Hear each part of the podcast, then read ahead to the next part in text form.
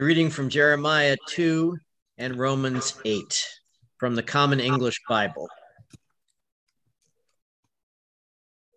Listen to God's word, people of Judah, all you families of the Israelite household. This is what God says. What wrong did your ancestors find in me that made them wander so far? Victor. They pursued what was worthless and became worthless. They didn't ask, Where's the Holy One who brought us up from the land of Egypt, who led us through the wilderness? In a land of deserts and ravines, in a land of drought and darkness, in a land of no return where no one survives. I brought you into a land of plenty to enjoy its gifts and goodness, but you ruined my land. You disgraced my heritage. The priests didn't ask, Where's God? Those responsible for the instruction didn't know me. The leaders rebelled against me. The prophets spoke in the name of Baal, going after what has no value.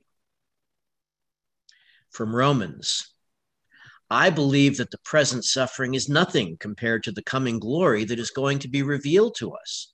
The whole creation waits, breathless with anticipation for the revelation of God's sons and daughters.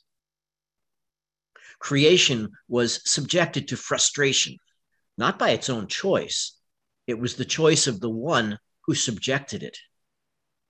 But in the hope that the creation itself will be set free from slavery to decay and brought into the glorious freedom of God's children. We know that the world, the whole creation, is groaning together and suffering labor pains up until now. And it's not only the creation, we ourselves, who have the Spirit as the first crop of the harvest, also groan inside as we wait to be adopted and for our bodies to be set free. We were saved in hope. If we see what we hope for, that isn't hope. Who hopes for what they already see? But if we hope for what we don't see, we wait for it with patience. The word of God for the people of God. Thanks be to God.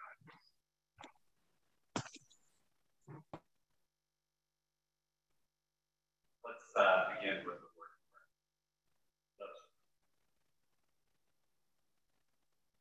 God of the one who creates and created us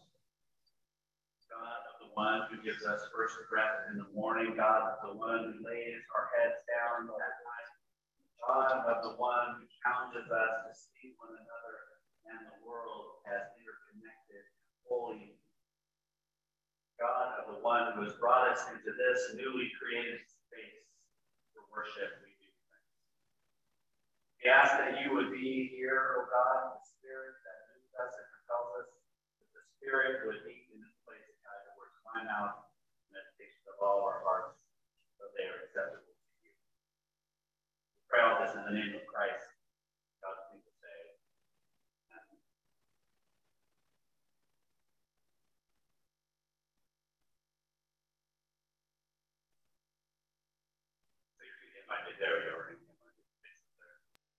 Uh, so it is good to be with you all. I've been preaching uh, to an empty sanctuary the last three Sundays pretending that people are in uh, the pew. So it's good to see your faces, your eyeballs, to have us all in this space. And those of you that are continuing to be with us remotely, um, we are creating something a little bit different.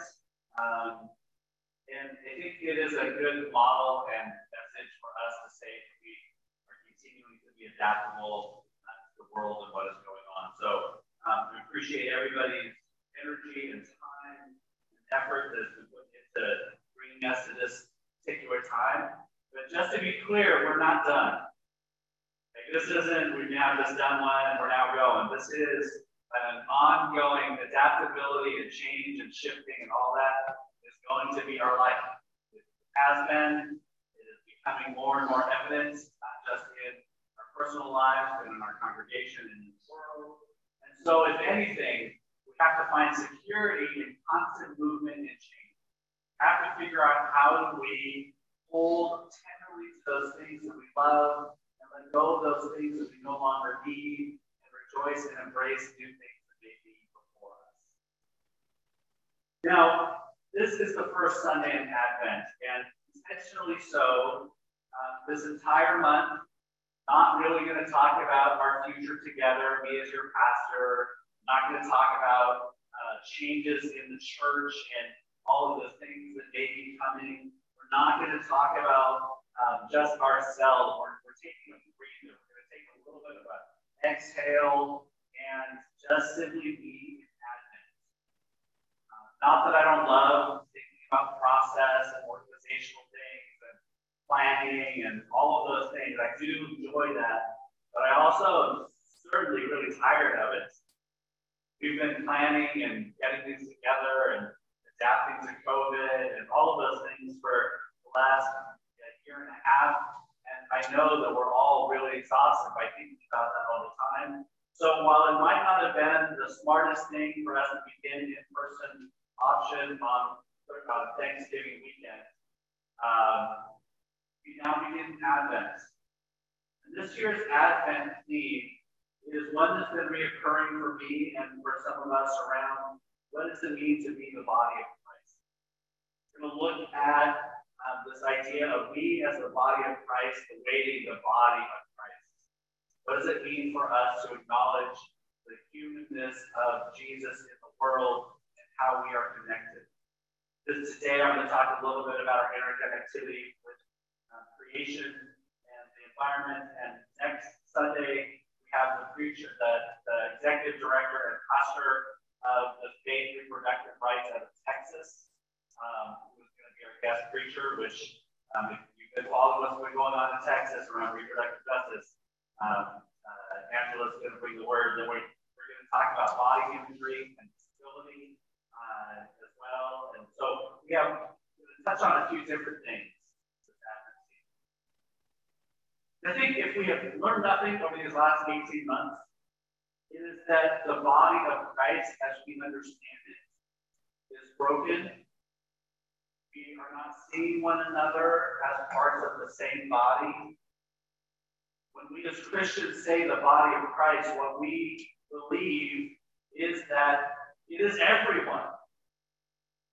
I think in our worst times, when we say the body of Christ, we actually just want to have the people that agree with us and say, we're the body of Christ. The rest of you, I'm not sure what you are, but it's not part of this group. Now, intellectually, I think probably could say everybody is welcome. But when it comes down to how we interact and how we see one another on the street and how we react to things we hear about in the news, I think we are less than uh, embracing of everybody being the body of Christ. And I've said this before understanding one another as the body of Christ doesn't mean that we like each other. Right? It doesn't mean that somebody who is challenging me about how I stand on vaccinations or challenging me on where I am on gun violence or challenging me on whatever it is, I don't have to agree with them or even like them to say honestly and with, with passion that they are to the body of Christ. Because again, if we understand the body of Christ of only being those we, we like or love or agree with or can, standing in a room with together, that is leaving out the expansive nature of how we understand God to speak to us in the world. And that is a very narrow, stilted, siloed version. But we don't just begin with the people. Scripture tells us over and over again how connected we are to the very ground that we walk. How connected we are to those things in the world that may not have the sentient nature of humanity or of animals or living, but we understand to be interconnected with us. Now, it is um, not my wheelhouse to talk about the environment. I'll be very clear. I, you know, I am right with the planet. I love what we do. I love the nature of our denomination and our understanding climate change warfare. But this is not like when people think Bruce Reyes-Chow, they're not like, oh, environmental. That's not like probably the top five.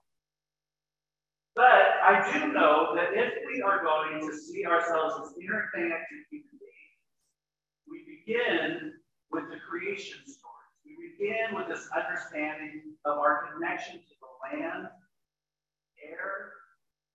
You know, my one of my go-to phrases is first breath the morning.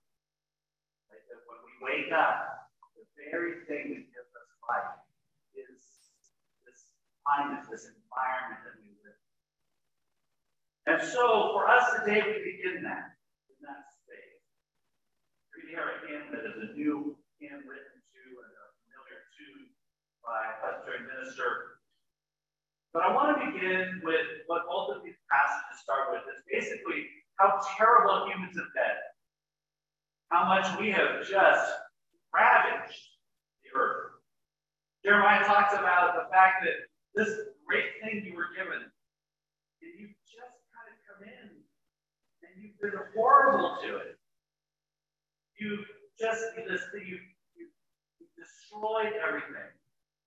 And if we read this passage in today's terms, and it rings really true.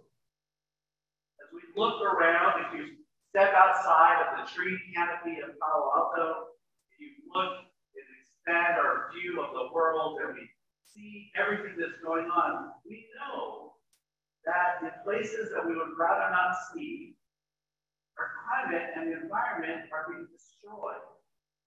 Because, as Jeremiah says, we have pursued worthless things.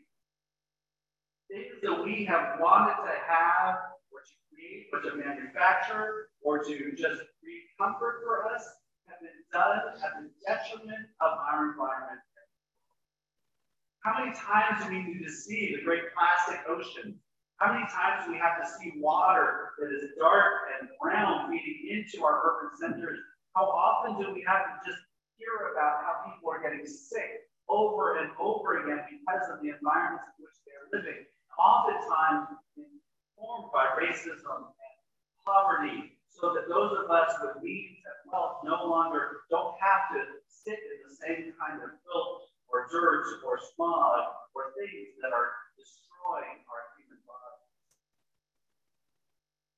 You were to talk to my children, you were to talk to many young adults these days, and you were to ask them, where's your hope for the environment? Many, I dare say most, say there is none.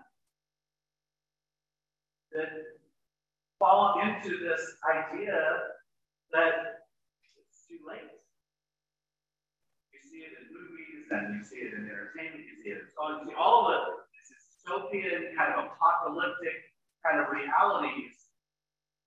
That I don't blame our young folks in many ways for not having much hope.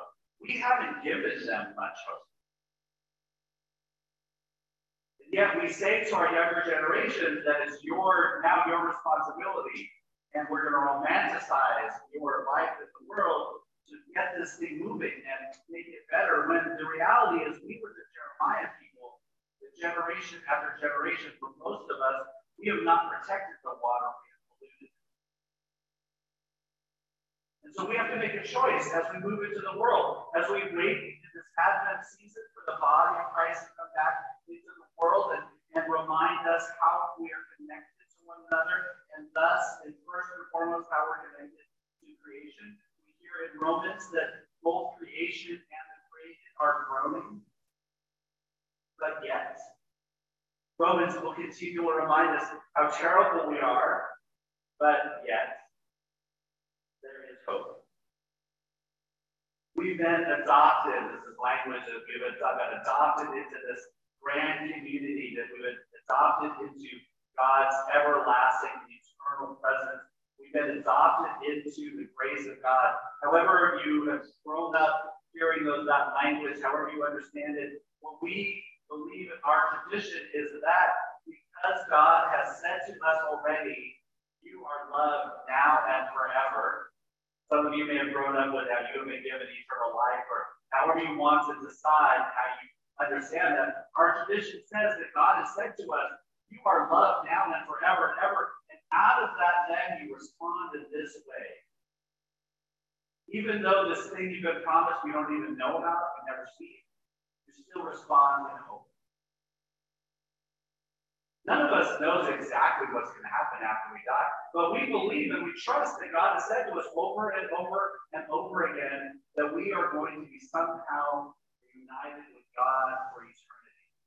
And so we live our lives today on earth gratitude to that thing that we've never even seen yet. So Romans says to us again, if you're hopeful of things you've already seen, how hard is that? I, am really hopeful that Robin and I will be married 30 years. That was last year. So the I met? We did that. I'm hopeful for 31. That's in three days. I think we'll make it. So that is hope, right? I'm hoping that we make the next three days. That's pretty good. That's not really hope is, gosh, we get the Are we, you know, are, are we going to continue to grow in our way? Like hope is in these things that to the outside world, just seem insane. In some ways, when we hear about people looking at Christians and saying, God, they're drunk, they're fools, that's where our greatest hope comes. So for us, we can acknowledge how terrible we've been to creation. We can point out all of those places where we have separated ourselves from the very things that give us life every day. We can acknowledge how awful we have been, how awful we continue to be, how much we are chasing worthless things for the sake of comfort and station. But yet we can also, with just as much boldness, say that we have hope for the future. That we as a people figure out ways to challenge each other and be as political and activists as we need to be so that this thing we hear about, especially our environment and how, how hopeless it feels, that we still believe There is hope There is hope in the new life and eternal life that we have, and there is hope in the life and eternal life of this. That is not a common or uh, something that a lot of people want to say. But yet we're called to be a. We are fighting for the creation as the creator. The body that is us, waiting for the body that is Christ begins with Christ coming to earth, coming to on the ground that we all walk on. So as we begin our journey into Advent, as you step out of this place, as you put your hands in the dirt over these next few weeks, as you simply walk and breathe in air, think about what the body of Christ means for us. Remember that the body of Christ is not just about our human to human interconnectedness, but the body of Christ is about our human createdness with God's creation. And so we are intertwined and interconnected as we await the body of Christ to come. Let us pray. Holy and gracious God, for the Spirit that is in this place, the Spirit that continues to move us, the Spirit that opens us up to the possibilities that you show us, that you promise us, we give you thanks. We ask, O oh God, that you would continue to move us and compel us so that we too may be participants in your holy creation. We pray all this in the name of Christ, and God's people say, Amen.